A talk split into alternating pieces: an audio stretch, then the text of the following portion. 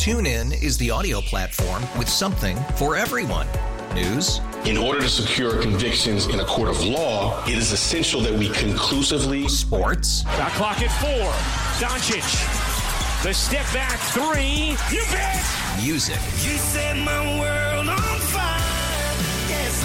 And even podcasts. Whatever you love, hear it right here on TuneIn. Go to tunein.com or download the TuneIn app to start listening.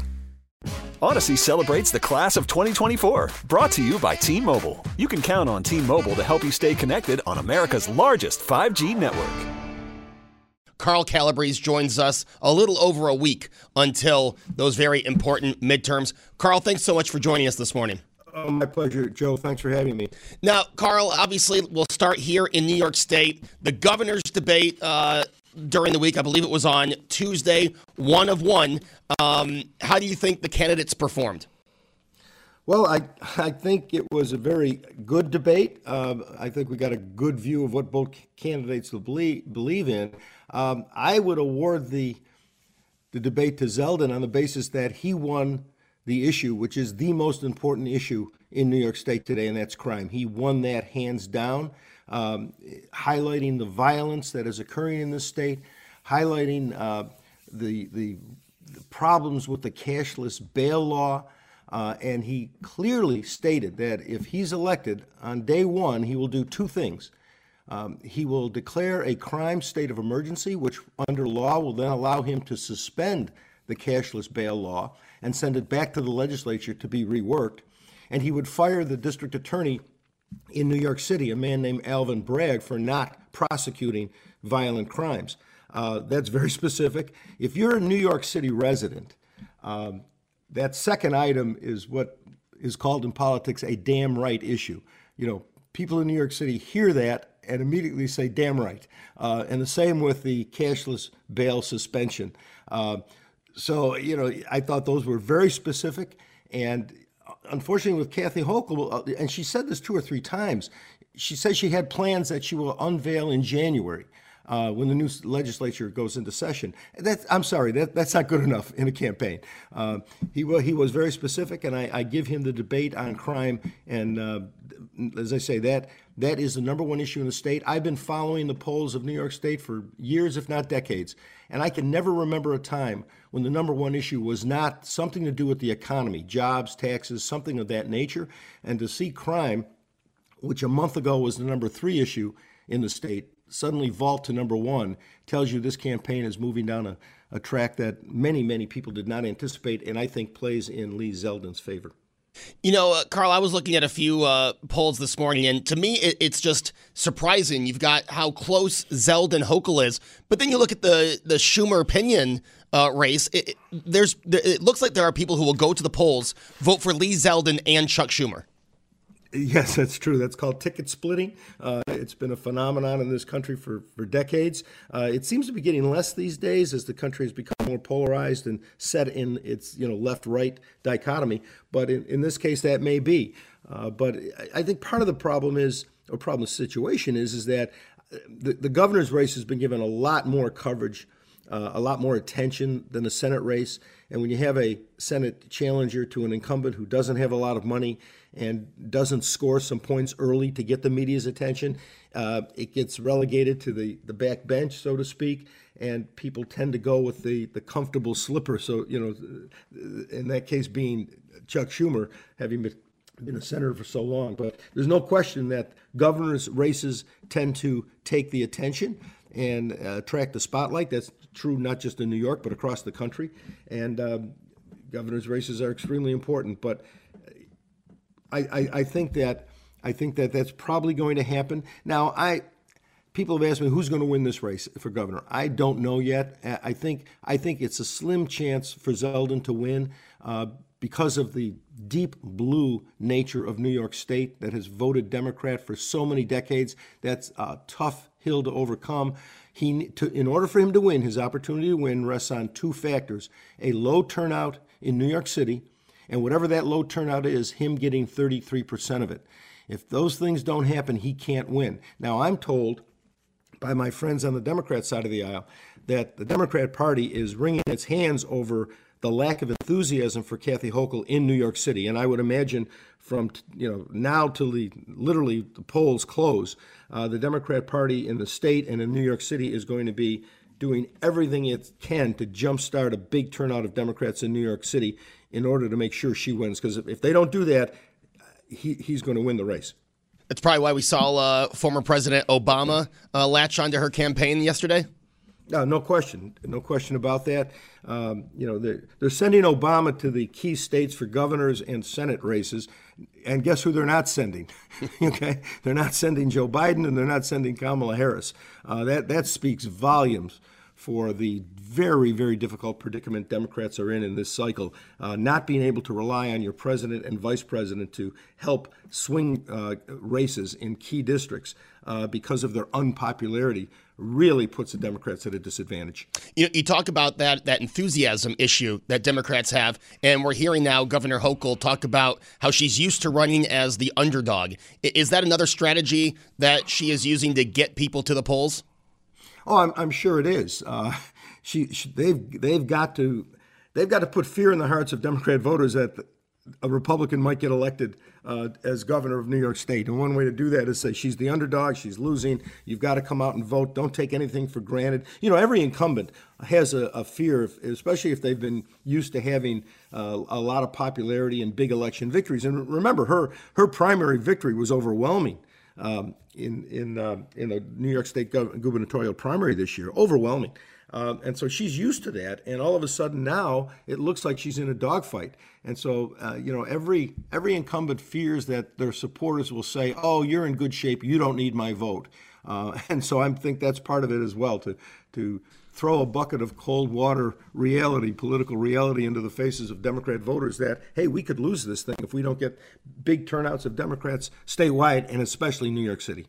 You know, I, I, I talk to people, some some of my friends in New York City who, you know, uh, politically do not agree with me. They are uh, politically politically to the left and have said, you know, with the crime they're seeing, with the bail reform issues, they are thinking of either not voting or voting for Lee Zeldin. Are you surprised the inaction uh, by Democrats before election day. With, I mean, any day you look at the, any, anytime you look at the New York Post, there's something else about, uh, you know, in a subway station or uh, someone that was on um, cashless bail.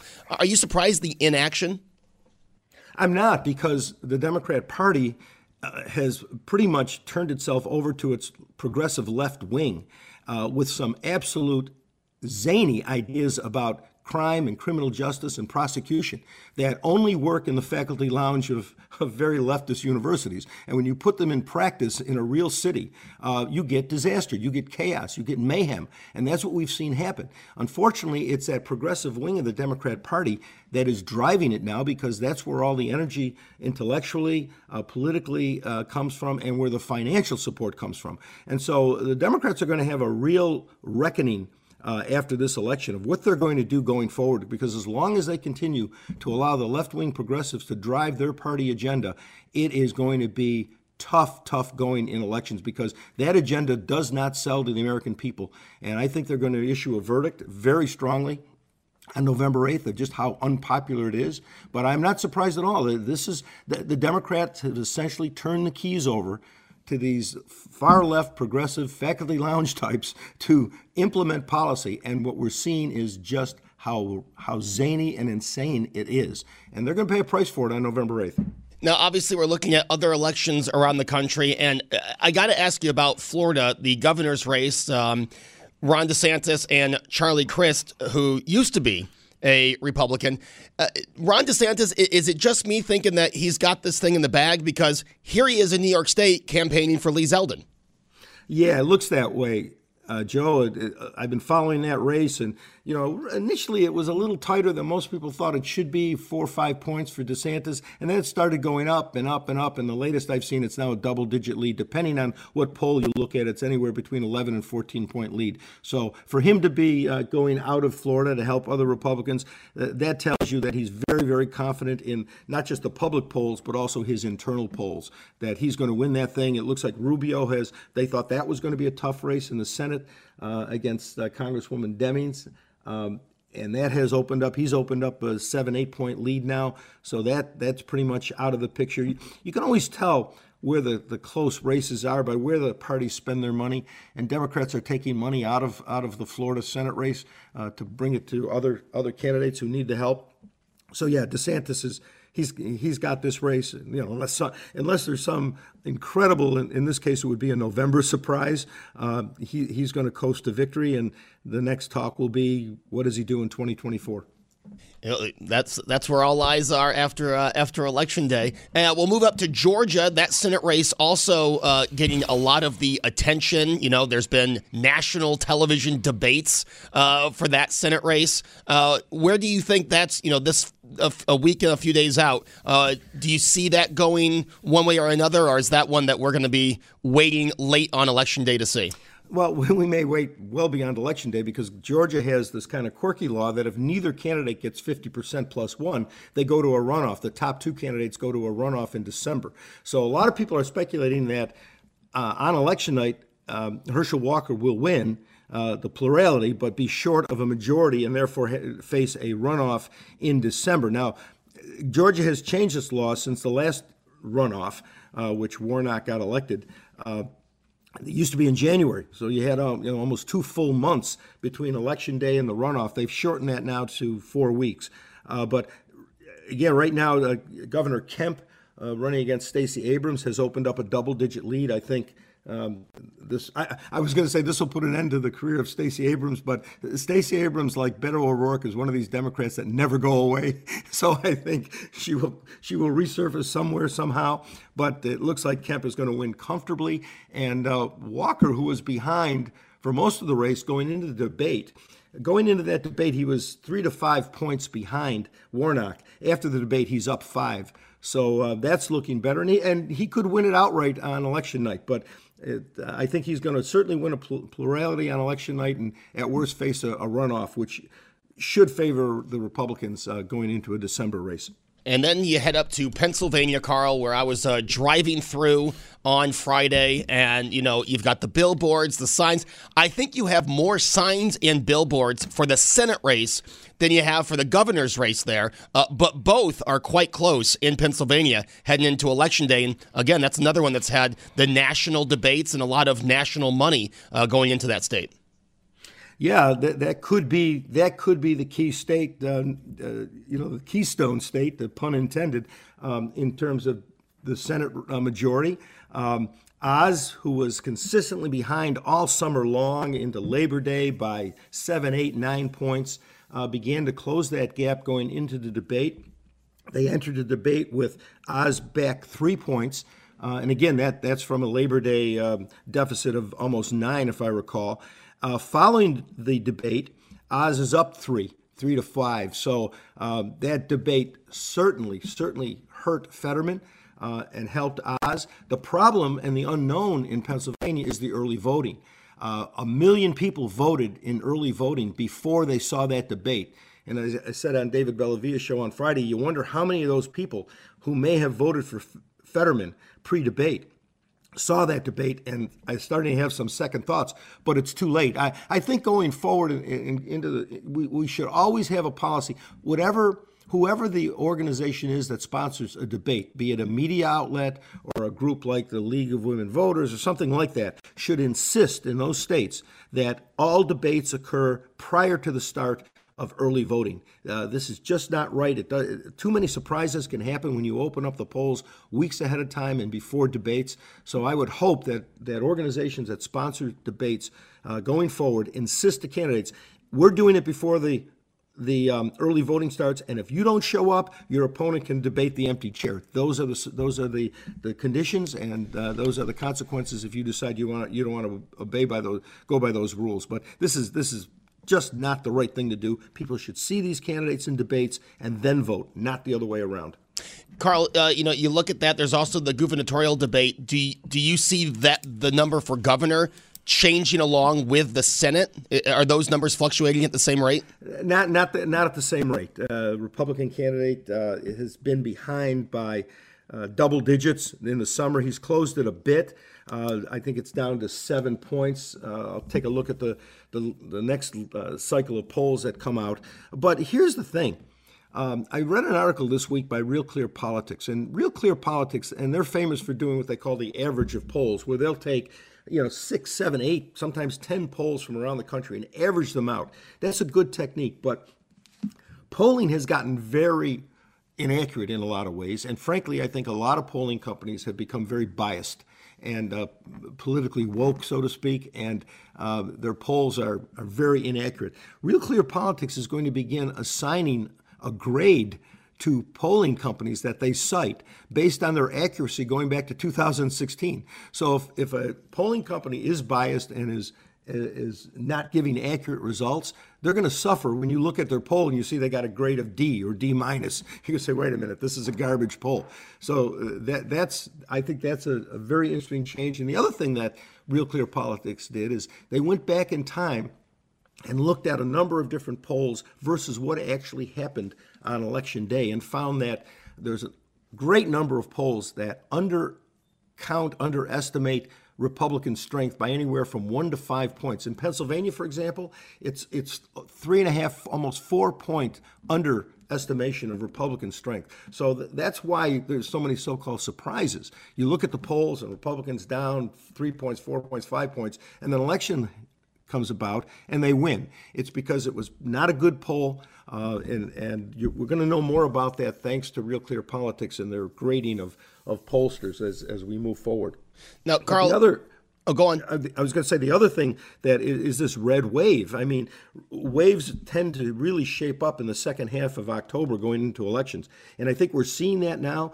And boy, once a red wave or a blue wave gets going, uh, it's, it's tough to stop. And the question is if we do have a red wave in the country, which I think we will, does it penetrate New York State? That is going to be uh, the big question, that's a big unknown now. And if it does penetrate New York State, you'll see Republicans pick up state Senate seats, state Assembly seats, and possibly even the governor's house. Now, any other um, Senate races out there that, you know, Georgia, Pennsylvania are the ones, and Florida to an extent, are the ones that we've heard so much about. Any other ones that are close that might uh, flip uh, on election day? Yeah, there's two or three. Um, the uh, Arizona race, where the incumbent uh, former astronaut Mark Kelly is facing off against a newcomer named uh, Blake Masters. Again, go back to Labor Day. Kelly had an 8 9 point lead. Uh, that is now tied, and some polls have Masters ahead. Um, he did a great job in his debate against Kelly as well. And so that's one that could flip. Arizona, uh, Nevada could flip. Uh, Adam uh, Laxalt, that's a very popular name uh, in in Nevada. Uh, he's ahead, so you could have a, a, flip on that one. And then all of a sudden, the one that has emerged is New Hampshire, where you got Maggie Hassan facing off against a newcomer um, uh, Bolduc, his last name is. I, forget, I, I, can't re- recall his first name, but he's a retired Army general. And uh, I believe Bolduc was one of these guys that the Democrats put money into during the primary to elect because they thought he was extreme and could be easier to beat. Uh, and now he, he's, he was behind by upwards of nine points just a week or two ago. And all of a sudden, that race has gotten to three and a half points that he's behind. Democrats are panicking. They're putting all kinds of money into New Hampshire. Uh, and again, if there's a red wave, and he goes into that election within the margin of error, that's when you could see flip as well. Carl Calabrese, I'm uh, will be looking forward to listening to you with David on Friday, and I'm sure we will talk with you on election day. Look forward to it. Thank you, Joe. TuneIn is the audio platform with something for everyone. News. In order to secure convictions in a court of law, it is essential that we conclusively. Sports. Got clock at four. Doncic. The step back three. You bet. Music. You set my world on fire. Yes. And even podcasts. Whatever you love, hear it right here on TuneIn. Go to tunein.com or download the TuneIn app to start listening. Audacy celebrates the class of 2024. Brought to you by T Mobile. You can count on T Mobile to help you stay connected on America's largest 5G network. Oh, oh. Protect your vehicle's engine with a full synthetic oil change and save with Mobil One at O'Reilly Auto Parts. Purchase five quarts of Mobil One full synthetic motor oil and receive a $10 O'Reilly gift card after rebate. See store for details. With your Mobil One purchase, you'll also receive two times points during O Rewards Bonus Points Month at O'Reilly Auto Parts. Oh, oh, oh, O'Reilly.